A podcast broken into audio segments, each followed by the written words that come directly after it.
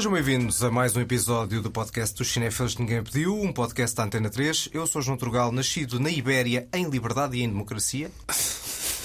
Não sei o que é que se passou agora, João. Já estávamos com uma musicalidadezinha na nossa introdução e agora introduziste aqui um. É o espírito de Abril. Pá, está bem, pronto, mas entretanto eu acho que este episódio vai para o ar depois de. Bom, Não interessa?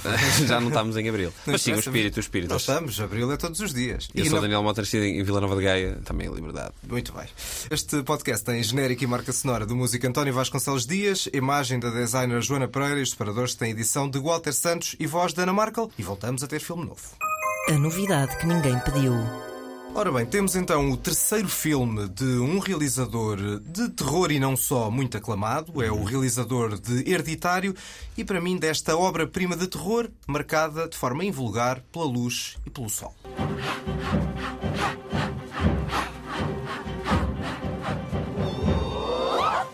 You guys should join. Oh no, I'm too scared.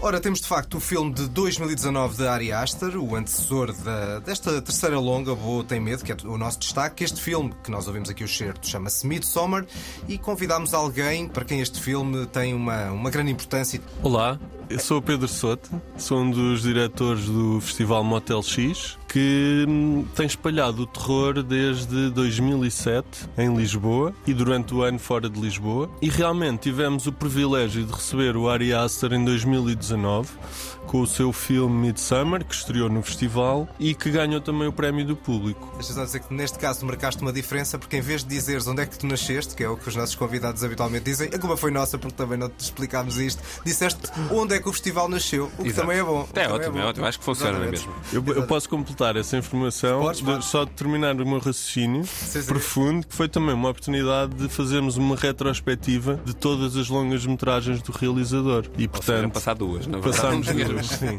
É sempre bom receber um, um novo valor eh, do cinema de terror e um jovem. Foi um momento importante para o festival, à semelhança de outros, como por exemplo o Liu Anel, que também tínhamos já recebido, ou mais há alguns anos atrás o Eli Roth.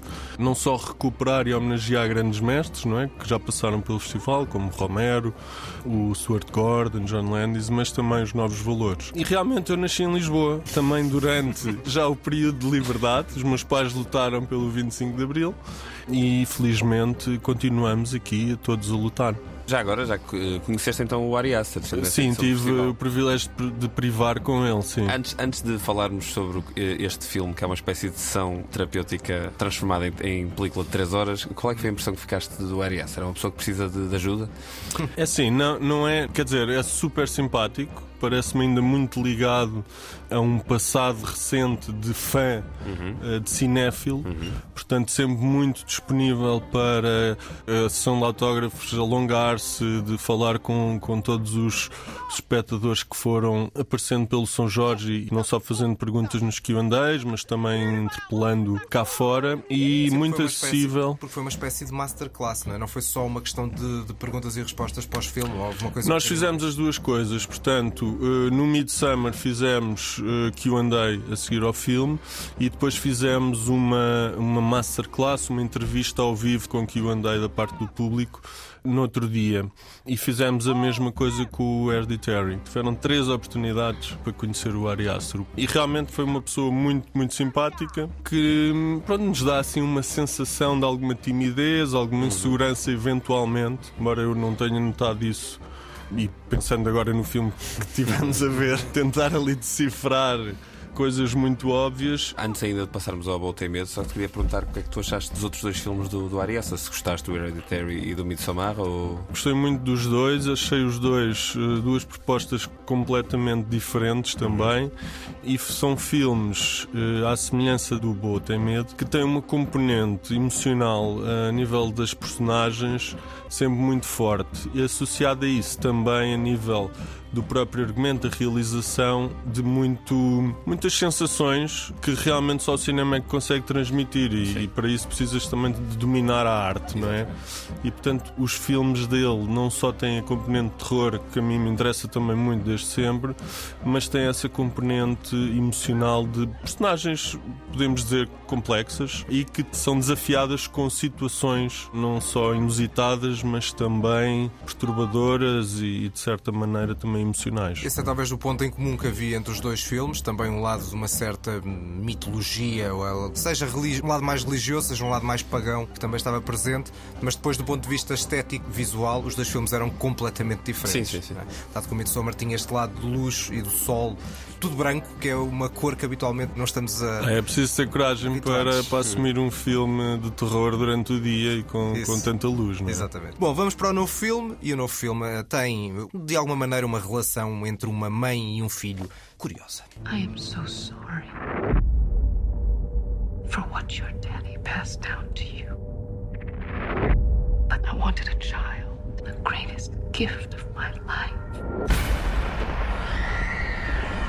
Ora, vamos a esta nova proposta de Ari Aster, que é, um, pelo menos parece-me que será sempre consensual, ambiciosa. Ambicioso, é, sem dúvida nenhuma. Nós fomos ver o filme todos juntos, não falámos sobre o que é que cada um de nós achou do filme até agora, foi muito difícil, porque é um filme que quase que exige uma reação a quente e, uhum. e tem sido muitas as reações a quente que nós temos visto online e de vários críticos, e parece-me que temos aqui opiniões divergentes, pelo menos anseio por isso. Eu e o João já, já sei que temos uma opinião divergente, eu não sou fácil ideia o que é que tu achaste do filme, Pedro. Mas não sei como é que tu sabes isso. porque já senti, já senti, já senti uma fricção. Como vos disse no, no final do filme, apesar de não termos falado muito sobre ele, eu senti bastantes dúvidas e fiquei um pouco perplexo. Não, não estava à espera, apesar de ser um projeto que ele já tem desde há alguns anos, 10 anos, não estou em erro, antes até do Hereditary, portanto não foi algo que lhe veio à cabeça agora, mas pareceu-me arrojado e senti alguma dificuldade qual era a perspectiva em que eu me deveria colocar e, e a maneira como eu deveria ver o filme e ser objetivo,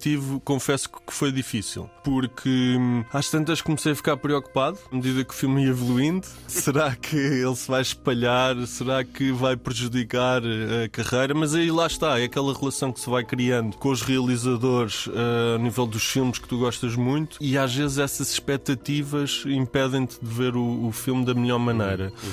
Eu senti também que havia uma criatividade em grandes quantidades, às vezes parecia quase improvisada. E não seria desmedida?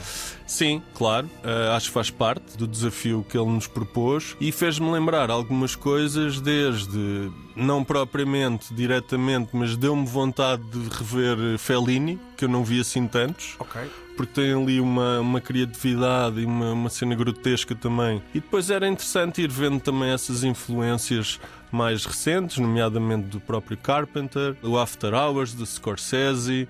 Portanto, uma série de filmes que vão aparecendo ali, sejam por homenagens, seja por uh, alguns rip-offs ou eventualmente podemos achar que são meio pastiche até mas fez-me lembrar também, e aí eu acho que já me consegui colocar numa posição um pouco mais prazerosa, um grande mestre que é o Takashi Miike, uhum. que não tem tido grandes problemas em homenagear os seus ídolos. Chegou a fazer, por exemplo, um Dogville, versão Takashi Miike, e portanto é essa criatividade e esse jorrar de ideias para mim tem, é essa a parte mais interessante. E depois acho que temos que encará-lo com alguma ideia de comédia negra. Percebo isso estás a dizer, a ideia de comédia negra. Havia um comentário no, no Letterboxd que eu gostei muito, que o Ari Aster tinha escrito vários argumentos para vários filmes e depois decidiu juntar os vários argumentos num só. E por isso é que se nota uma certa falta de coesão. Mas se calhar indo àquilo que nós vamos eh, eventualmente concordar, eu acho que os primeiros 30, 40 minutos do filme são efetivamente bons. Uhum. Ou seja, entre a psicanálise, uma sociopatia daquela personagem principal interpretada pelo Joaquin Phoenix, quase uma espécie de anti-herói. Em vez de ser a jornada do herói, é a jornada do anti-herói. é nós vamos ter é aqui ao longo destas 3 horas, e de facto é uma odisseia. E esses 40 minutos são razoavelmente coesos. O problema é quando a coesão desaparece. Pronto, João, já percebemos todos que tu gostaste imenso deste filme. Uh... Sim, sim,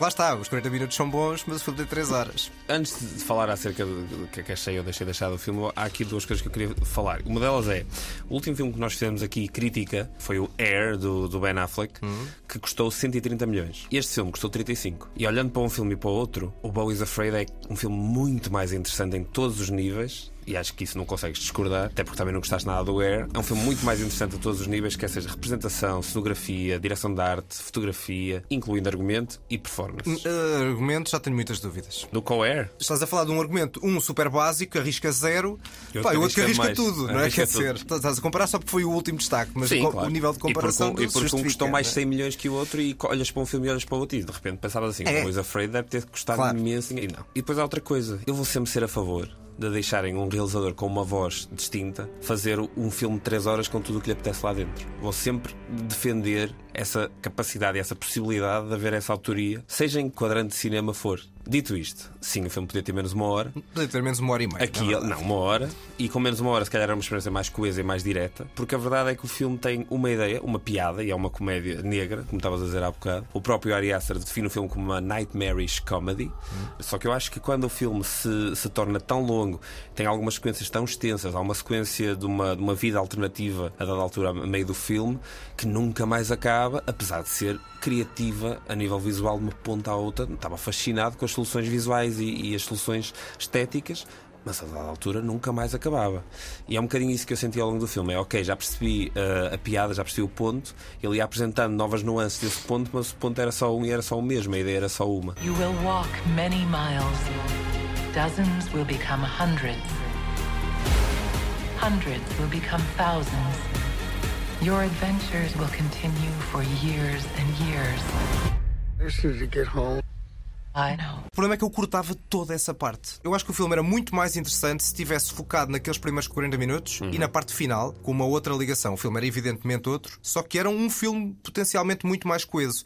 Toda aquela parte que eh, tem esta jornada ao longo da floresta, pá, e há, há, há depois uma parte em que aquilo entra já numa espécie de inception de teatro, em que o teatro dá dentro do teatro, ou um livro dentro do livro, Uhum. do sonho dentro do sonho, que joga com a psicanálise, pá, que eu não papo nada, nada, nada, nada, nada daquilo. E até tive algum esforço para, como estava ao teu lado, Mota, e nós gostamos de não dar a entender o que é que estamos a sentir, ali uma altura para eu fisicamente. bufar. Não, mas reagiste, Eh, não sei se sabes. Eu, eu, li- eu li eh, na tua língua corporal, linguagem corporal. Tava, mas, também- mas sabes que eu também senti isso no Babilónia e depois tu gostaste imenso do filme. Não, o Babylon não estava muito envolvido, portanto aí não. se calhar só- a tua isso. linguagem corporal é, Diz pouco, é, diz é pouco. péssima. Se calhar é? diz pouco. Por isso é que faz rádio. Não, eu disfarço também, não. A questão é disfarçar bem. Exato. Lá está, há um lado de experiência psicológica, há um lado de comédia negra, há um lado de, de um certo surrealismo, que também evidentemente está ali. Uhum.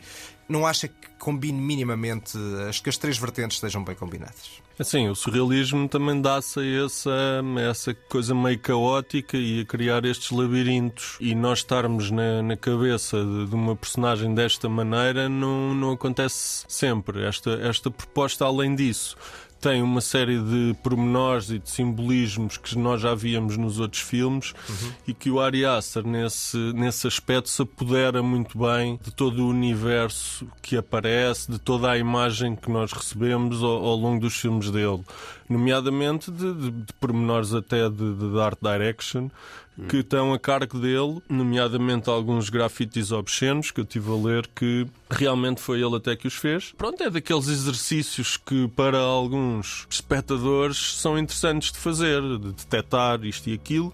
É também uma maneira, diria eu, não só um, um método para o realizador de entrar cada vez mais no próprio filme e eventualmente até realizá-lo melhor, mas também talvez até para se proteger perante os espectadores, perante os críticos, no sentido em que temos mais estas camadas para analisar. E não só para analisar, mas também para nos divertirmos com elas. E nesse sentido, este filme dá aso a vários visionamentos para tentar decifrar isso ou não. Agora, se isso é suficiente Para para, ser um compensar e para ser um bom filme, também tenho algumas dúvidas, embora eu tenha gostado dessa, dessa variedade e desses quatro segmentos, talvez cinco se incluirmos aquela vida paralela. Realmente penso que esse da floresta eu não tirava. Talvez en- encurtava-o bastante. É isso. Foi o mais difícil para mim de, de, de- de suportar, sim. Também senti isso. Isso até perceberia que existisse. Este filme é muito menos coeso do ponto de vista visual. Tem ali um conjunto de. de, de Isso desde não acho aquela. nada, por acaso. Mesmo na cena da floresta, Não. mesmo na. Coeso, não, mas o coeso podia ser que há uma, explicado, que há não é? uma linguagem de realização que é igual do início ao fim. Há ali um conjunto de estilos e esse conjunto de estilos podia uh, criar uma obra coesa. Eu- eu- Sim. neste caso, eu não estava a falar de, de coesão até de um ponto de vista positivo ou negativo. Estava a dizer só de ser diverso. Diverso do ponto Sim, de vista sim, visual. Desde aquela esquizofrenia, aquela coisa meio psicadélica do parto, depois aos sépias iniciais, obviamente à animação da floresta, aos tons rosa da, da casa do, do- da, Uhum. da adoção, há aquela parte em que a mãe, aquela aquele diálogo com o filho em que nós vamos ver a mãe ser iluminada de várias formas, com várias cores. Portanto, o filme espalha-se por todo lado. Tu achas que ele é coeso Sim. nessa- neste conjunto de construções? Pois eu acho que não. Epá, eu não usava coeso, realmente não é a palavra adequada. Certo. Eu acho que não é suposto ser coeso, Certo. do meu ponto de vista. E diria que até a beleza que se pode, se pode encontrar no filme será, serão esses desequilíbrios. Agora, são desequilíbrios, não é? E portanto tem essa coisa de perturbar. Eu senti-me de certa maneira perturbado com o filme a nível hum, estilístico, de, de ideias também. Não senti que isso fosse totalmente negativo, mas realmente foi uma surpresa. Não estava à espera, embora talvez de certa maneira até tenha sido bom como terceiro filme, para ele expurgar toda esta criatividade exagerada. E, agora voltar a e fazer agora cinema voltar-. Não, não, lá está. Não, não vou, não, vou, não vou deixar aqui. Bom, ainda não falámos do ator principal que está aqui nesta cena a ser, curiosamente, adotado. What this is a business. This is a room in our house, but it's your home for as long as you need. Cá está, foi aquele uh, inicial que ouvíamos, era de Joaquin Phoenix, é o ator principal. Estás a criticar a dicção do Joaquin Phoenix? Não, isso é, é propositado, não é? Eu Acabou de acordar alguns depois de ser atropelado, portanto. Tu, amante do Joker, estás a criticar o Estou, Joaquin estou, Phoenix. estou, estou. E eu gostei muito do Joker. Ao mesmo tempo, já começa a ficar um bocado farto do Joaquin Phoenix ser um pouco caricatura de si próprio. Estes papéis perturbados. Há uma, há uma Já história demais. do, do- do- digamos, do por trás das câmaras deste filme em que supostamente o Ari Aster estava muito, muito sorridente, muito divertido com uma cena e o Joaquin Phoenix chegou ao lado dele e disse assim: Olha lá, tu estás muito feliz de ter o Joaquin Phoenix no teu filme, não estás? E o Ari Aster ficou a olhar para ele dizendo: Estou. então eu acho que há aqui um, um ou outro momento em que o Ari Aster foi tal como. Bem, mas o Joker é, é o filme todo. Mas neste filme aqui há aqui um momento ou outro em que o Ari Aster perdeu um bocado de mão na performance do Joaquin Phoenix e eu acho que ele vai um bocadinho para lá do, do- do necessário. Mas lá está, tal como o filme é um filme de uma ideia só que é explorada de várias formas diferentes, a performance do Joaquin Phoenix também é uma performance de uma nota só. Esta nota aqui. Ah, e que é explorada de forma diferente ao longo do filme. Eu acho também é uma questão de, de- do cansaço que nós estamos habituados a- a- ao Joaquin Phoenix estar a fazer uma série de papéis destes. E neste caso em particular são 3 horas desse papel. Exatamente, são três horas deste papel muito focadas nele. Quase todo Sim, o sim, filme sim, sim, é sim. com ele. Eu acho que há aqui outro tipo de desperdício de talento em outros atores. Temos aqui atores bastante diferentes. Lá está também, se calhar dizias que o filme era barato porque os outros atores, exceto o Joaquin Phoenix, devem ser muito mais baratos do que um filme como o Air. Portanto, logo o elenco muda logo Mesmo bastante. assim. Mas ter aqui Denis Menochet, que nós falámos dele, o francês da- das bestas, ou hum, a Alice Squires, que é a atriz conhecida pelo filme do I. Daniel Blake, do Ken Loach, são atores, obviamente, muito mais baratos E do nesta que cena esses. em que mostraste agora tens a Amy Ryan e o, e o Nathan Lane. Sim, que- sim, exatamente. Bem-vindo de volta a Nathan Lane, porque é um ator que eu gosto muito e que Incrível, eu acho que é. aqui está está perfeito. Pois, mas eu próprio tirava toda essa parte da adoção também. Sério? Não assim. E, não, e acima, tu tirava a personagem da filha. Eu, eu reduzia, mas eu acho que o momento da adoção. O filme todo é uma espécie de. O que é que na cabeça de alguém que tem extrema ansiedade. A ansiedade é medo do futuro, né? Então tu estás sempre a projetar cenários que podem acontecer logo a seguir, cenários extremos. E o filme é isso mesmo.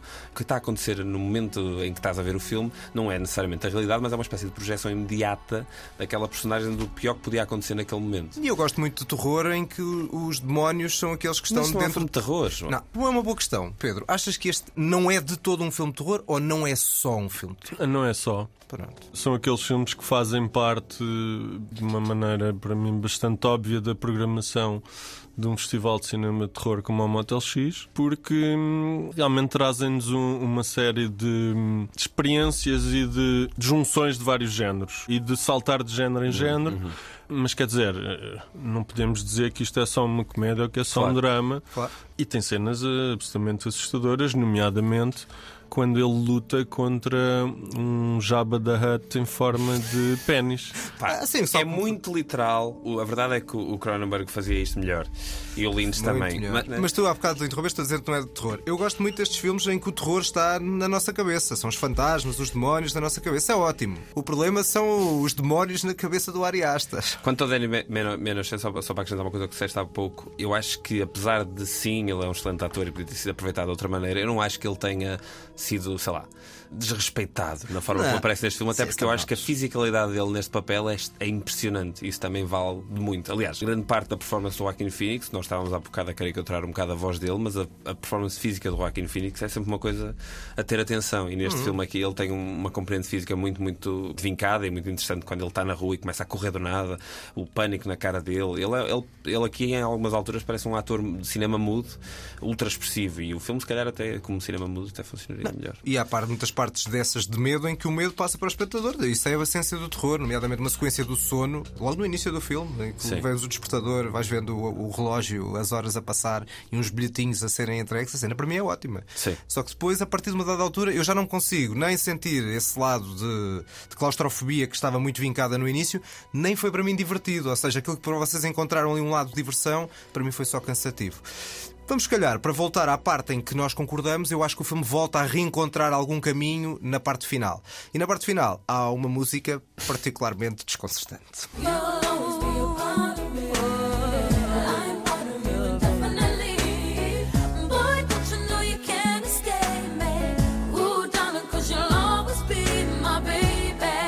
Se este filme não estragar o uso desta canção em momentos eh, tórridos por esse mundo fora, as pessoas têm sérios problemas. Always Be My Baby de Mariah Carey, mas eu acho que na parte final do filme o filme volta a ganhar alguma alma naquela casa, não só na, na interpretação da Patti LuPone, que é ótima, É mas na cenografia daquela casa. Sim, e a casa é incrível. O filme volta a reencontrar-se no meio daquilo tudo. Continua a não encontrar grande justificação para aquela parte intermédia. Mas achas que mesmo a cena final, que nós não podemos falar sobre o que é que é, mas achas que mesmo a cena final não te.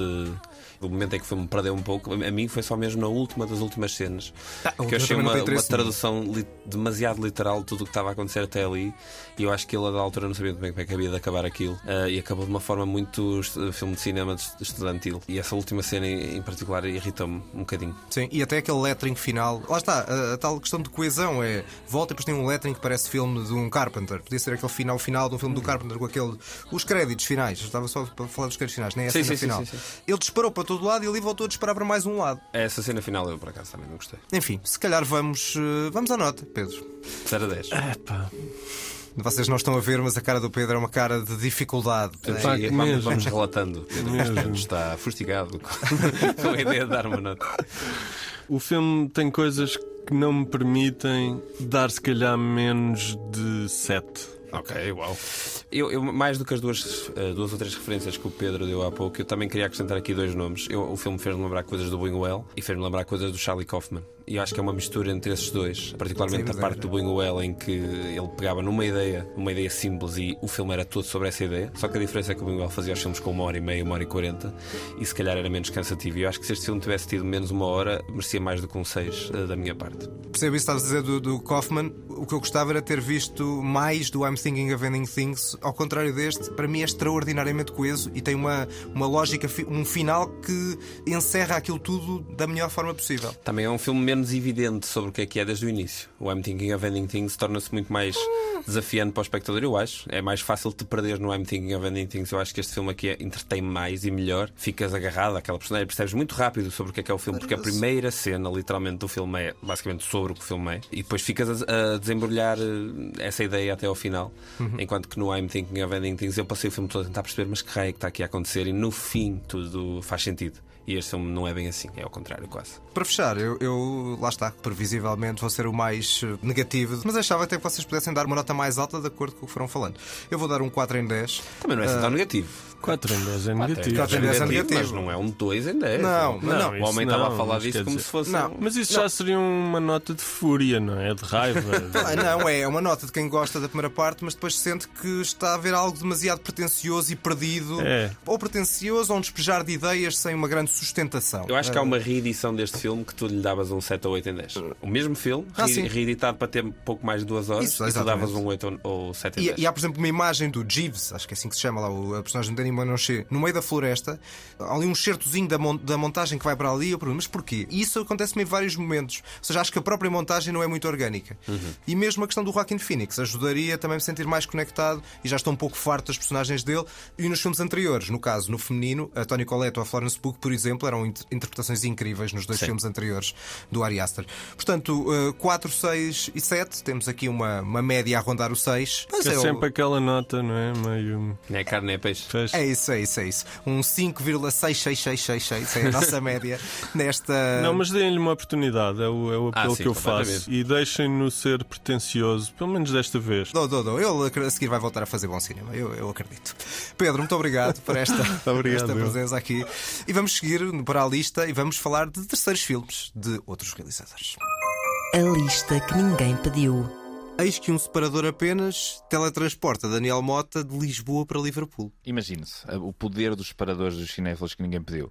É verdade, estou em Liverpool, estou a acompanhar a delegação portuguesa nesta aventura supimpa que é a Eurovisão. Estou aqui com a Mimiquete e seus quatro excelentes bailarinos. E tem sido uma bela aventura, mas não vos vou deixar ficar mal, uh, fãs dos cinéfilos, os nossos ouvintes, fiéis, e nem vos vou deixar ter saudades. Exato. É uma coisa que me apoquenta. Apanhaste aí o DeLorean e eis, Imagina. e eis que já aí estás, não é? Imagina se eu tivesse apanhado o DeLorean estava em Liverpool, mas nos anos 60.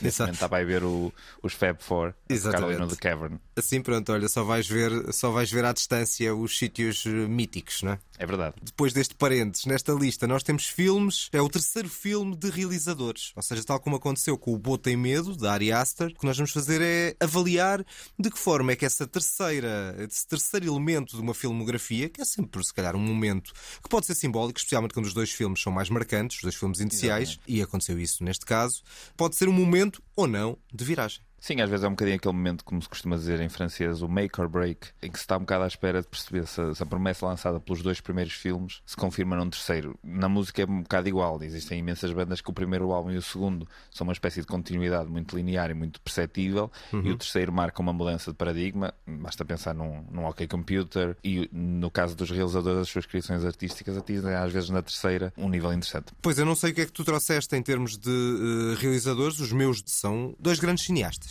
É, os meus também. E são óbvios. Peço imensa desculpa se estão à espera que. Ah, não acredito que esse é o terceiro filme de.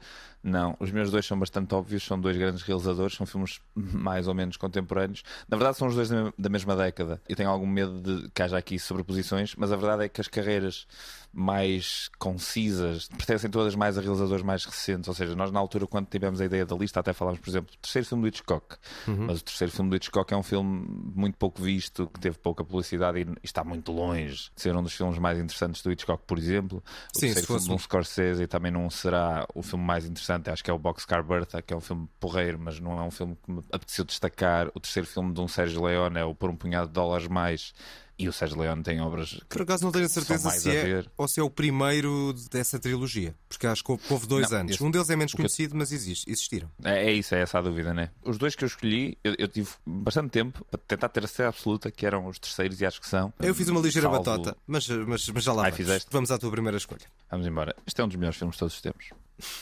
Nem faço por menos. I've seen things you people wouldn't believe. Attack ships on fire off the shoulder of Orion. I watched sea beams glitter in the dark near the Ten Hauser Gate. Isto estamos nos anos 90? Eu achei que este ia ser o filme em comum. Então quer dizer que não estamos nos anos 90. Não, não, estamos nos anos 80. Então não, não é claramente o filme em comum. E aliás, se os teus dois filmes são nos anos 80, não vamos ter nenhum filme em comum. Garanto. Ah, boa. Filme é de 1982. Eu acho que devia saber o que era isto e, e certamente que vi Pois isto, mas, devias, mas, pois mas- devias. Quer dizer, por acaso não sei qual é a tua opinião sobre este filme. Tenho ideia que gostas.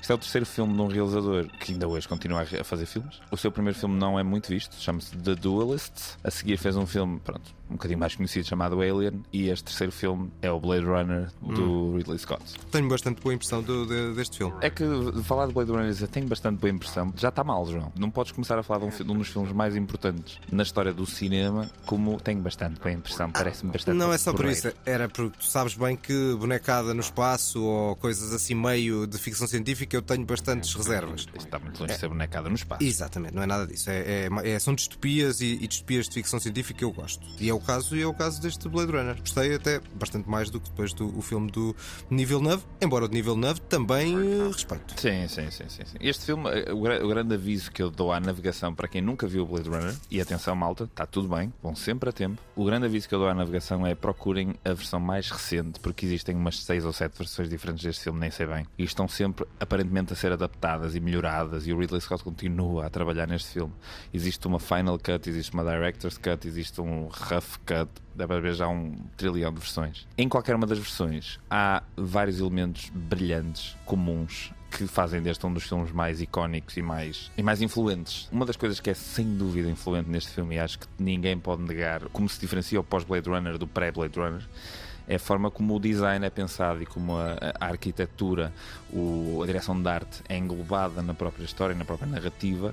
E neste Blade Runner é um exemplo extremo da qualidade e da inteligência e da, da capacidade imaginativa de quem trabalhou isto com o Ridley Scott. Quer Ridley aqui, Scott quer, é quer essa parte da direção de arte, quer aqui, quer no filme do, do Nível 9 também. Sim, sim, sim, mas nunca o filme do Denis Villeneuve, com todo o mérito que eu dou ao Denis Villeneuve e a quem trabalhou naquele filme, mas nunca teria chegado tão longe se não tivesse existido este filme. E, não é, isto parece uma coisa um bocadinho à la palice, mas muito cinema dependeu de existir um Blade Runner. Blade Runner teve uma, um processo de produção muito complexo, porque tudo estava contra o Ridley Scott, ninguém acreditava no inglês, tinha agora vindo fazer um filme para a América. O próprio Harrison Ford estava um bocadinho a não perceber o que é que era suposto estar a fazer, e depois de repente pediram-lhe uma narração à lá filme no ar adicionada em pós-produção, que ele não gostou nada, então basicamente existe esta versão incrível do filme, que foi a versão que a maior parte das pessoas viram. O filme na altura quando saiu não foi nada bem recebido, mas essa versão tem uma narração do, do Harrison Ford onde ele está claramente a fazer o frete. Naquele tempo eu estava, de facto, numa vida muito complicada. Então a primeira versão que eu vi não foi a versão com narração, foi a versão sem, e para mim a narração não faz falta absolutamente nenhuma, como aliás, sei lá, Em muitos filmes. em muitos filmes não faz. É, Mas muitas um vezes é uma muleta só para ajudar a contar a história, não é? Exatamente. É um filme brilhante, é adaptado de um conto do, do Philip K. Dick chamado Do Android's Dream of Electric Sheep e tem uma das performances mais incríveis de sempre. E não, não estou a falar do Harrison Ford, estou a falar do Rutger Hauer a fazer de Betty, este android que nós ouvimos agora no seu discurso final. Discurso final que foi todo ele improvisado e escrito por Rutger Hauer, em que ele disse: Vou trazer aqui um pouco de patos, de etos, da Grécia Antiga, da tragédia. E o Ridley Scott disse: Fine, do whatever you want. Olha, eu gostava muito de ver, este discurso incrível. gostava muito de ver o Blade Runner num cinema. Ah, sim. E aquela banda sonora do, do Vangelis que temos estado a ouvir de fundo, a voar dentro da sala. Pff, E Sim. tem um dos melhores planos iniciais da história de todo o cinema. Por sua, É vez, por sua vez, vi no cinema o filme anterior do Ridley Scott e continuo sem conseguir perceber o encanto. Está mal. Está mal, Porque mas- o filme anterior do Ridley Scott é incrível. pois, mas desafio-te desafio a trazeres aí um dia destes, só para discutirmos um pouco. o Alien, Sim, eu acho um filme genial. a seu tempo falaremos. Eu sei que estou completamente isolado nesta história, mas de facto eu Pois não estás, consigo estás. encontrar. Até te digo mais, eu acho que estás errado. Mas pronto. Não, mas é que Mas, lá está, podia ter dito, ah, vi numa, em condições eh, más. Não, não, vi na Cinemateca, portanto, numa sala de cinema. Seria o espaço certo para sentir aquela claustrofobia e senti pouco. Eu senti tudo e vi nas piores condições possíveis a primeira vez que vi o filme. Vi numa televisão zeca, com umas colonitas. Ah, Bom, vamos para a minha primeira escolha e vamos recuar uns anos, vamos recuar umas décadas. Este, esta minha primeira escolha é um clássico do cinema europeu. Questo qui è il tamburo.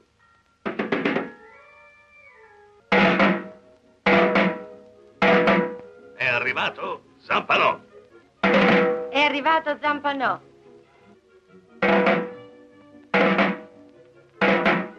È arrivato Zampanò. Zampanò è arrivato.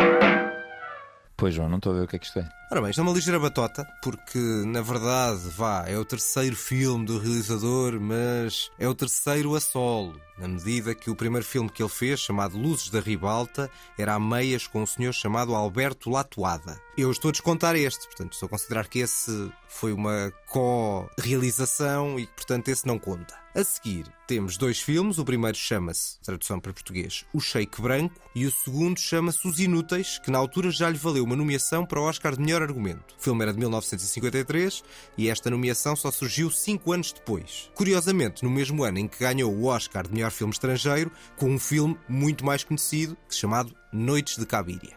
Epá, Ainda não estás a ver sequer qual é o realizador? alguma- Não vou mentir, estou com alguma vergonha de não estar a apanhar est- esta referência. Bom, Se calhar é, é, são coisas que eu ainda não vi, não é? Então, é possível. Pelo meio, temos este filme que é interpretado pela musa deste realizador, que fez vários filmes com ele, nomeadamente o Noites de Cabiria. A musa chama-se Giulietta Massina e um norte-americano cuja voz estava dobrada. Tu ouviste aqui era a dobragem da voz do Anthony Quinn. O filme que nós temos aqui chama-se A Estrada e é um dos filmes maiores Pois, claro. de Federico Fellini, de quem inclusivamente o Pedro falou na primeira parte. Meu querido, eu sou muito, muito ignorante da filmografia de Fellini. Peço imensa desculpa. Inclusive- Eu vi 8,5 e mais nada. É que nem sequer viste outro, o outro dos clássicos dele, que é o La Dolce Não. Vita, que Eu é estou bastante, estou bastante atrasado. Se calhar vou aproveitar estar em Liverpool, que é temático, para ver uns quantos filmes do Fellini, porque eu estou muito atrasado. Inclusivamente, se vires o La Dolce Vita, vês que, olha, a grande beleza está aqui. É- Pois não, eu sei, eu sei. Ou seja, não sou ignorante quanto ah, às referências feitas à Hum. filmografia do Fellini. Se eu os vi, não vi. Lá está, e esses filmes, quer estes dois, quer o 8,5 que tu viste, quer o La Dolce Vita, já estão muito mais relacionados com aquilo que o Pedro dizia na, na primeira parte e com o qual eu até concordo, que é, há uma, uma espécie de parafernália visual e narrativa, de muitas ideias criativas metidas para dentro de um filme. Pode haver alguma... pode lembrar algo ainda que seja de forma vaga, quando se vê um filme como O Boa Tem Medo. Nesses filmes do, do, do Fellini, neste, na estrada, já é um bocadinho mais próxima do neorrealismo, portanto é, é um filme de uma maior simplicidade. E eu gosto mais. É provavelmente o meu filme favorito. Do, eu vi estes quatro, também não vi a filmografia a fundo, mas vi estes quatro que, que Mas referimos. estás mais perto de ter visto. De... Vi o essencial, quatro, pelo menos, Já viste não é? quatro, já viste quatro. É, e Noites de Eu Cabiria, tô eh, La Strada, La Dolce Vita, 8,5, o essencial de Fellini está visto. Agora eu devia continuar a ver outras coisas. Sim, não há Marcord e tal, existe uma sim. série de filmes. eh, Sim, sim, sim. Há mais... Exatamente, é isso. E também gostava de ver, fiquei com curiosidade, porque este dos Inúteis, lá está, foi nomeado para melhor argumento. Tal ideia de que as nomeações para as categorias principais de filmes não americanos não são um fenómeno de hoje. Um fenómeno que teve mais peso Sim, nos sim, últimos anos, nomeadamente com a vitória do Parasitas, mas não é um fenómeno novo. Este filme era uma história muito curiosa e muito forte de violência doméstica e de abusos no circo, pondo em, em confronto as duas personagens que nós ouvimos aqui completamente diferentes. A brutalidade total da personagem do Anthony Quinn e a inocência extrema da personagem da musa do Fellini, da Giulietta Massina, que tem uma performance aqui física notável, com uma espécie de slapstick desencantado. Ah, havia quem a dissesse que ela era uma espécie de Charlot no feminino. E até percebo um, um bocadinho isso. Neste filme, que curiosamente tinha um título em, em, em brasileiro que dava ah, um toque mais na, na explicação, que chamava-se A Estrada da Vida, e um bocadinho é essa a estrada, cheia de S e de zigue-zagues que nós temos aqui. Ah, Mas também é aquele clássico título que se calhar diz demais, não é? Sim, A se calhar, Estrada da exatamente, exatamente. Ou seja, perde-se a a- aquele lado mais enigmático que é o próprio título e que aí já, já, já revela. É um filme bastante forte entre estas duas personagens, que são duas interpretações notáveis, embora lá está no Anthony Quinn não consigamos bem perceber, dado que a voz é dobrada, mas do ponto de vista físico também aquilo, há algo passa para o espectador. E depois tem um final que entre a humanidade e a desumanidade se desmonta de uma certa maneira e tem uma cena final na praia que é, que é fortíssima, num filme que ganha muito também pela banda sonora do Nino Rota que temos estado a ouvir hum, em fundo. Portanto, ótimo filme de Fellini. Para mim, talvez o meu favorito, porque gosto mais desta simplicidade do que depois da maior parafernália dos filmes seguintes. Muito bem, João. Seguimos nos anos 80, não é? É verdade, seguimos nos anos 80 e ainda para mais, já mais ou menos que falamos deste filme. That's it, man. Game over, man. It's game over. What the fuck are we gonna do now? What are we gonna do? Maybe we could build a fire, sing a couple of songs, huh? Why don't we try that? We better get back, because it'll be dark soon, and they mostly come at night. Falámos deste filme. Não deste em específico, mas falamos, digamos, do filme que o precedeu. Curioso, porque agora não me estava a lembrar que temos falado de muito mais coisas para além de Fellini e de Ari Aster. Ou foi quando. e ou foi do- falámos de Ridley Scott. E falámos, E falámos do Alien. E falámos do Alien. E, E o Alien tem sequelas. Ah, é o, é o terceiro filme do James Cameron. Exatamente. Ok, ou seja, o Aliens. É verdade. Para quem acha que o James Cameron é o Avatar, malta, eu aconselho seriamente a irem ver um bocadinho mais lá para trás. O James Cameron fez um filme chamado Piranha, que é um absoluto desastre. Eu nunca vi, mas é um desastre segundo o próprio. Hum. E depois fez um filme muito pouco conhecido, chamado O Exterminador Implacável. E depois fez este filme também muito pouco conhecido, chamado Aliens, O Reencontro Final. Tu há bocado estavas a dizer mal do primeiro Alien, mas fazendo de conta que isso não aconteceu, o primeiro Alien é unanimemente considerado um dos filmes com atmosfera mais consistente e tensa do início ao fim. É um filme não muito longo, mas é um filme que consegue manter uma ideia de mistério e de do que é que está por trás daquela porta, o que é que está debaixo daquela, daquele armário. Esta luz, quando acender, vai aparecer o quê? E estamos o filme todo a procurar, e de repente é um filme extremamente grotesco, mas de uma forma inovadora, com uma criação visual do H.R. Geiger completamente, enfim, idiosincrática do Alien. É um filme muito, muito interessante visualmente. O James Cameron entrou e disse assim: Pô, está bem, eu vou fazer o que me apetece. E então o que é que ele fez? Pegou na mitologia do Alien e fez um filme de ação, mas dos filmes de ação mais intensos que já foram feitos na história do cinema. Este é Aliens, não tem nada a ver com o primeiro filme da saga, mas na minha opinião, que é controversa, na minha opinião é igualmente bom, sendo que é um filme completamente diferente. Não será melhor? Eu não acho que seja melhor. Tu já viste os dois? Não, eu nunca vi, nunca vi este segundo. Pronto. Eu não acho que seja melhor, porque para mim o primeiro é genial, mas eu acho este genial, mas num quadrante completamente diferente. Este filme é mais longo, tem 2 horas e 40, é um épico da ação. De repente já não há um alien, existem tantos quantos o James Cameron quer pôr no filme. E há uma Sigourney Weaver a ser extremamente carismática de uma ponta à outra, a ser uma heroína feminina nos anos 80 há muita gente que interpreta este filme como uma espécie de uma analogia para a maternidade e eu percebo, o filme tem esse lado na relação que a Sigourney Weaver ganha com uma das personagens, que é uma miúda que eles encontram no planeta que vão tentar salvar, que este grupo de Marines vão tentar salvar. E é uma relação muito, muito bem executada ao longo do filme. O filme tem este, este Bill Paxton, e daqui a homenagem ao, ao Bill Paxton que perdemos não há muito tempo. Está constantemente em histérico e aqui está a dizer a sua catchphrase: Game over, man, game over. E eu acho incrível. No entanto, há aqui só que salientar João Trugal, não sei se sabes, Sigourney Weaver foi nomeada para melhor atriz principal com este filme. E qual é o mal? Não há mal nenhum. Acho muito bem. E acho que ela mereceu muito a nomeação. E este filme é de facto completamente diferente do primeiro Alien. Eu lembro-me perfeitamente de ter visto o primeiro Alien e achar, ok, vou ver o segundo, outro filme de terror. E de repente. Não tem nada a ver.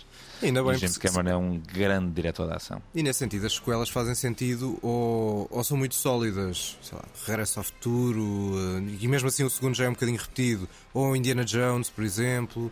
Ou são Com... continuações da história. Exatamente, exatamente, ou é isso, ou então convém que se calhar mudem qualquer coisa para não serem Sim. mais do mesmo, não é? A coisa mais inteligente que eu acho que ele faz aqui mesmo, o Cameron, é o facto de mudar de género já não é um filme de terror. Continua a ter elementos, obviamente, porque uh, é suposto ser uma espécie de filme monstro, sobre monstros, mas já não é.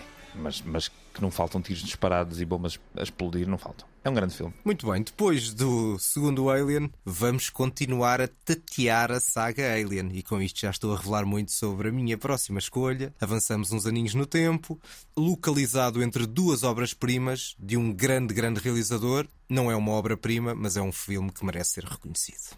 In other financial news, stock markets rose both domestically and abroad today after the announcement of stronger than expected earnings by several high-tech companies. But dipped again, reacting to reports that Nicholas Van Orton had sneezed. Are you going to spend the rest of the evening prying at that clown's mouth? I, I, I don't. It's frustrating for me if you don't, you don't pay attention. What is this? Isto é o jogo, The Game, do David Fincher. E se tu ouvires o meu terceiro shirt, não só é o mesmo filme, como eu acho que é a mesma cena. E não tens vergonha? Já é a segunda vez que trazes Fincher para não ver. Não tenho, não tenho vergonha. Mas devias ter vergonha. Mas devias. Não tenho. Sabes porquê? É que no outro ainda é aceito. Na sala de pânico é. Pronto, o, é o filme o, menor. Eu, eu, o Fincher tem um, um, Eu sou muito, muito apreciador, digamos assim, da obra do David Fincher e em termos estéticos é unânime. Mesmo o Alien 3. E é curioso. A, ideia, a minha ideia foi essa. E um dos três filmes podia ser separado da saga Alien. Então eu disse, ok vamos seguir nesta lista. E a verdade é que o jogo, o terceiro filme do, do David Fincher, é um thriller de segunda. E vindo do homem que fez basicamente os thrillers, quando falamos de um Sete Pecados Mortais ou quando falamos mais recentemente de um Gone Girl, uhum. ter aqui um thriller de segunda com uma premissa muito pouco consistente e coerente que... ao longo do filme. Ah, mas lá está. Este é o exemplo em que a ausência de credibilidade eu acho que é mais do que propositada. É um realizador a manipular-nos a seu belo prazer. É, Achas? Acho. E aliás, acho que este é um filme em que numas mãos menos hábeis, o filme podia ficar uma bela estupada. Eu concordo plenamente contigo. Acho que a única razão que este filme é suportável é ser realizado por um bom realizador. Porque roça, inclui inverosim- falar de manipulação do espectador? Fala-me do filme seguinte. Ou fala-me do filme anterior. Eu acho que aqui o Fincher estava um bocado encantado com uma coisita ou outra, mas a premissa do filme é muito, muito frágil. A premissa é Eh, um- O Michael Douglas tem, um tem overacting o filme todo. Há um Sean Penn que não se percebe muito bem porque é que não é mais aproveitado. A coisa que eu mais gosto deste filme é a Deborah Kara Unger, que nestes anos 90 era um sex symbol e que aqui é extremamente atraente e extremamente cativante do início ao fim do filme. E que passou eh, bastante despercebida para os últimos, nos últimos anos. Não é? Sim, sim. É a melhor parte do filme. Eu também. O filme. Lá está. É uma chachadita. Não, não é chachadita nenhuma. Ensanduichado entre Seven e Fight Club, é evidentemente menor, mas eu acho que até é engraçado, depois de ter feito um filme que é um, um neo-noir e é um thriller bastante bem montado, talvez o melhor das últimas décadas, que é o Seven, que o Fincher tenha, tenha decidido fazer algo verdadeiramente diferente e muito mais divertido e, e num certo sentido, despretensioso. Isto é uma odisseia, que é uma odisseia da personagem do, do Michael Douglas, que é um banqueiro assim meio desprezível, e também é uma odisseia para o próprio espectador. Evidentemente que aumenta uma certa paixão que eu tenho por este filme, o facto de ter sido o primeiro filme do Fincher que eu vi no cinema. Na altura, o adolescente João Trugal. e portanto, evidentemente Ah, aquilo teve um pois, efeito. Está tudo dito. Se eu tivesse visto, Trugal. se o filme tivesse surgido agora, se calhar a opinião era outra, mas. Pois, o é- adolescente João Malta, não é é, o que é. um- alguém de quem devemos tomar dicas de Devemos. Desculpem. Mas lá está, pronto, o, fi- o- o Fincher tinha feito o, o tal terceiro Alien, depois faz o, o Seven, depois de uma carreira fazer videoclipes para nomezinhos assim menores como os Stones, George Michael, a Madonna, o Iggy Pop, gente. Sendo que os, os premiados foram, por exemplo, um videoclipe que ele fez com o Paulo Abdul, né? Certo, exato. Que é um belíssimo videoclipe. Lá está. A canção não tem que ser boa. Exatamente, é isso mesmo. Neste caso, a acaso- canção é uma boa, uma boa malha pop. Mas pronto, passamos à frente. Por acaso não tenho bem a Não certeza sei se não estou imbuído, não sei se não estou imbuído do espírito eurovisivo. Pronto, então a tua escolha a não ver já aqui está, não é? É o, Desculpem. o jogo do David Fincher, quer dizer, é uma vergonha. Já trouxeste algum filme para não perder do Fincher? Nenhum, não é? A não ver é este. Fica registado. Pânico. Pá, eu diria que o curioso caso de Benjamin Button também se pode passar à frente. Os Homens que Odiam as Mulheres também não é um, um filme que me tenha agradado dizer, além. tanto Fincher que tu descartas. A questão é que eu descarto estes Finchers todos, mas principalmente porque eu acho que o Rede Social, o Seven, o Fight Club, o Gone Girl são filmes com pouco par na história do cinema. Eu prefiro ba- bastante o jogo do que a rede social. Pronto, mas tu tens mau gosto, como já percebemos. Atenção, a rede social também é um biopic super competente e super bem, Pô, cria- bem, bem- assim. bem criado. Mas lá está, aí sim eu senti, porque já tinha visto muitos Finchers antes, que é um Fincher um bocadinho em piloto automático. Bastante menos do que aqui. Mas lá Mas está, pronto. também é um ótimo filme. Ao contrário do que tu tens a ousadia de fazer, nunca traria a rede social para filme a não ver. Jamais. tu trouxeste um terceiro filme para não ver que tu dizes que é unanimemente fraquito. Não, não é unanimemente fraquito. Aliás, acho que não é um mau filme, mas é um filme que arrefeceu muito as expectativas sobre um realizador já do século XXI, que eu acho que estava a construir uma carreira interessante e que depois semi-desapareceu com este terceiro filme. A hell of a thing, ain't it? What's that? Boat in a tree. A hell of a thing. Talking about our boat? Talking about my boat. We found it. Hey, you found it with me living in it. Possessions. Nine tenths of the law.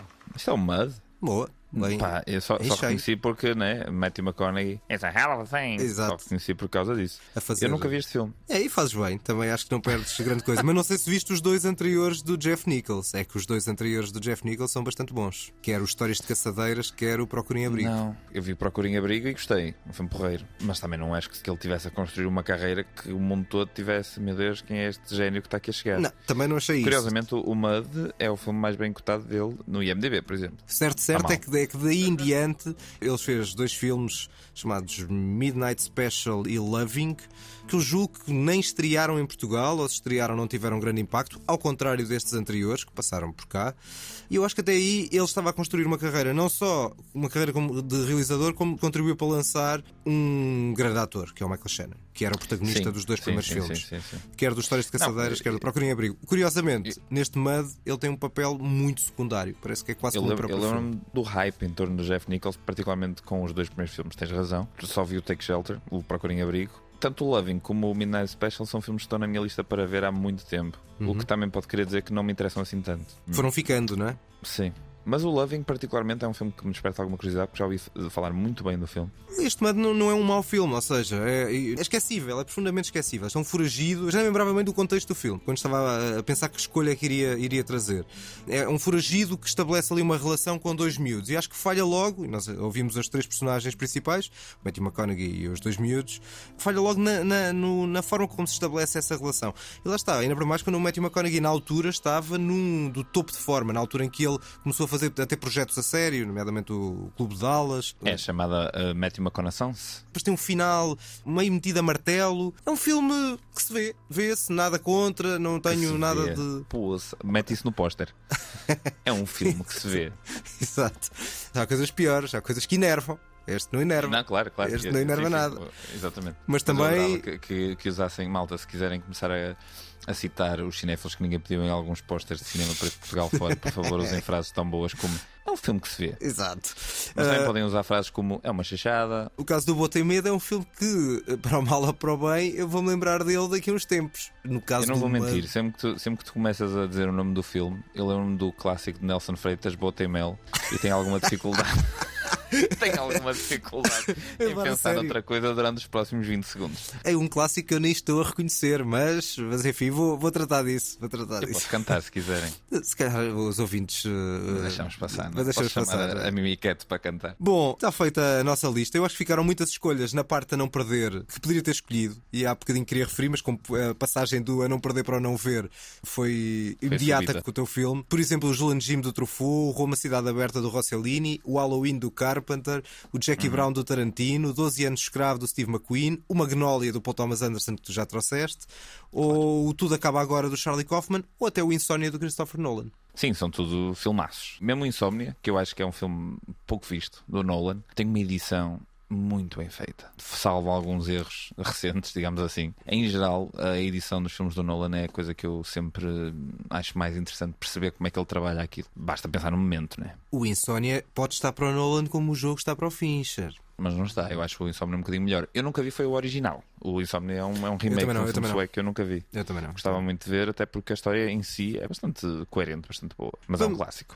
Vamos à revisão da lista. Eu tenho dois melhores filmes de sempre. Desculpem, malta, não vos vou trazer nada de particularmente novo. Blade Runner Perigo Iminente, realizado por Ridley Scott de 1982. Aliens O Reencontro Final, realizado por James Cameron de 1986. Os meus são A Estrada, La Strada de Federico Fellini de 1954 e ainda O Jogo, The Game de David Fincher de 1997. O meu filme a não ver é o jogo The Game de David Fincher de 1997.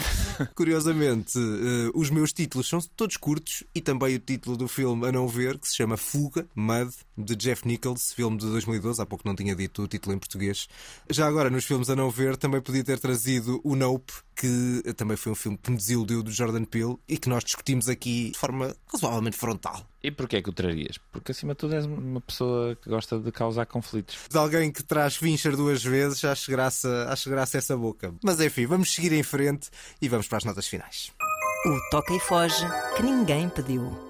Nestas notas temos uma nota cada um. Começas tu com televisão. Com televisão, sou eu que trago a televisão para este podcast. É verdade. Um, a cinefilia televisiva segue forte. E aqui vou falar de uma série que eu acho que já falei tantas vezes. Eu já devia de ser chamado para os press tours. Pá, enfim. Não sou, acho triste, mas acima de tudo, por favor, vejam o Barry, uma das séries mais criativas e interessantes dos últimos anos, com Bill Hader como criador e como ator principal, brilhante, de uma ponta à outra. E agora estreou a quarta temporada, já vi os, os últimos episódios, e isto continua a ser uma barrigada de brilhantismo, sendo que a série vai se tornando progressivamente mais e mais e mais e mais estranha, mais e mais original, na minha opinião. E esta quarta temporada continua e é criminoso o quão pouco visto esta série é. Eu nunca tinha ouvido sequer falar, vê lá tu. Mas eu já falei desta série aqui, pessoal, não estás atento aos episódios. Não, então, quer dizer, já não lembrava, pelo menos. Vá. Mas Já há ali um lado, quando há séries em que a minha atenção eh, se dilui um pouco. Mas lembras-te de eu ter falado de Succession, certo? Sim, essa sim, até porque estou a ver Pronto, agora. Portanto, E o que é que estás a achar? eu só vi 4 ou 5 episódios da primeira temporada e estou a gostar das personagens, mas eu sinto que aquilo ainda vai ter muito espaço para crescer. E, Se e o, não vai. e o gostar das personagens é num sentido figurado, claro. Não, claro, eu também não estava a esperar que "São tão São- boas são pessoas. os queridos, Está-me a- não é? Está a ser refrescante ver aquelas pessoas tão boas pessoas. Exatamente. Bom, tu trazes televisão e, como é hábito, eu trago cinema europeu. eu, que costuma acontecer Tá certo, mais, mais tá certo, vezes. tá certo. Eu trago um filme belga que foi nomeado para melhor filme estrangeiro e hum, grande prémio em Cannes, ou seja, medalha de prata no grande festival de cinema. É um filme chamado Close, do belga Lucas Donte. Eu tinha visto o primeiro filme dele, que era O Girl, o sonho de Lara, sobre um, um bailarino transgênero, e é um grande, grande filme. Este segundo filme é interessante, mas tendo em conta a expectativa que eu tinha criado no primeiro, acaba por ser um bocadinho uma desilusão. É uma história de uma, de uma amizade entre dois rapazes adolescentes. Eu não posso ser muito spoiler, há algo que eu não posso dizer, mas tentando dizer algo sobre o filme sem ser spoiler, há uma viragem a uma dada altura que eu acho que acontece demasiado cedo antes de termos o devido contacto com as personagens e percebermos efetivamente como é que esta amizade funciona. De resto, o filme também não me cativou do ponto de vista, muito do ponto de vista visual. Acho que há um lado ali contemplativo, um tanto ou quanto gratuito, nomeadamente até na, na, na fotografia, que é muito zen, com uns tons muito claros. Ainda assim, o filme compensa de outra, de, em outros aspectos. Uh, o Lucas Donte já tinha mostrado no primeiro filme que uh, é muito ás a filmar o movimento, e nomeadamente na altura na dança, aqui o desporto e não só, os miúdos a andarem pelos campos, ou seja, as cenas têm bastante vibração, nós somos bastante transportados eh, para ali. Há ali uma personagem do irmão de um deles que tem, tem um condão interessante. O ator principal, o Edan Ambrin, que faz de um dos miúdos do Léo. É bastante credível e o título dá uma dimensão curiosa ao filme, entre a aproximação por um lado e o afastamento por outro das personagens. Lá está, é um filme interessante e não é tão interessante, curiosamente, como um outro filme que faz um grande pandan com este, por vários motivos. Porque estreou há poucas semanas, porque também é sobre uma amizade entre dois rapazes nas fronteiras, de alguma maneira, de um amor reprimido porque também é de, de, realizadores belgas e porque também foi premiado na mesma edição de Cannes, que foi o Oito Montanhas. Um filme que é, no fundo, uma produção, uma produção italiana, que eu acho que é mais interessante do que este e acho que é menos contemplativo no sentido em que tem um, um fenómeno natural de imagens naturais muito fortes, mas em nenhum momento eu sinto que elas estejam ali, às vezes um bocadinho só para ser esteticamente bonito. Acho que está tudo enquadrado na própria narrativa e na criatividade daquela construção de personagens. Este filme não é tão interessante, mas vale a pena ser visto. Chama-se Close e é realizado por Lucas Donte. Estou, estou muito curioso já agora para ver esse filme. Já, já, tanto o Girl como o Close estão na minha, na minha lista há algum tempo. É isso, e, e se calhar se o primeiro não tivesse sido tão forte. A tua expectativa Exatamente. era diferente. Bom, siga-nos no Facebook, Instagram, continuarás aí a ver grande cinema eurovisivo, não é? É verdade, grandes momentos televisivos e eurovisivos. Mas ainda assim, prometemos na próxima semana voltar com um pica-ponto com destaque ao teu grande amigo. É verdade. Que sabes que mais? Eu acho que a grande performance eurovisiva que nunca aconteceu. Nicolas Cage em palco. não tem que cantar. É só de repente abrem as portas, uma luzinha e entra Nicolas Cage. A fazer Drácula? Fazer qualquer coisa. Ele vai fazer qualquer coisa e vai ser bom. E é isso que vamos, pelo menos, não, não na Eurovisão, mas a fazer Drácula é o que iremos destacar na próxima Sim, sim, semana sim. no, no, Sim, no Pica Ponto. Até para a semana. Até para a semana, malta, eu podia destacar um sem fim de frases de qualquer um dos filmes que escolhi hoje, incluindo do jogo. Tanto o Blade Runner como o Alien são filmes extremamente citáveis, mas vou obviamente citar a grande frase, uma das frases mais incríveis da história do cinema, quando a Sigourney Weaver, montada na sua espécie de trator humano, sai das portas para andar à porrada com a mãe alien e lhe diz: Get away from her, you bitch.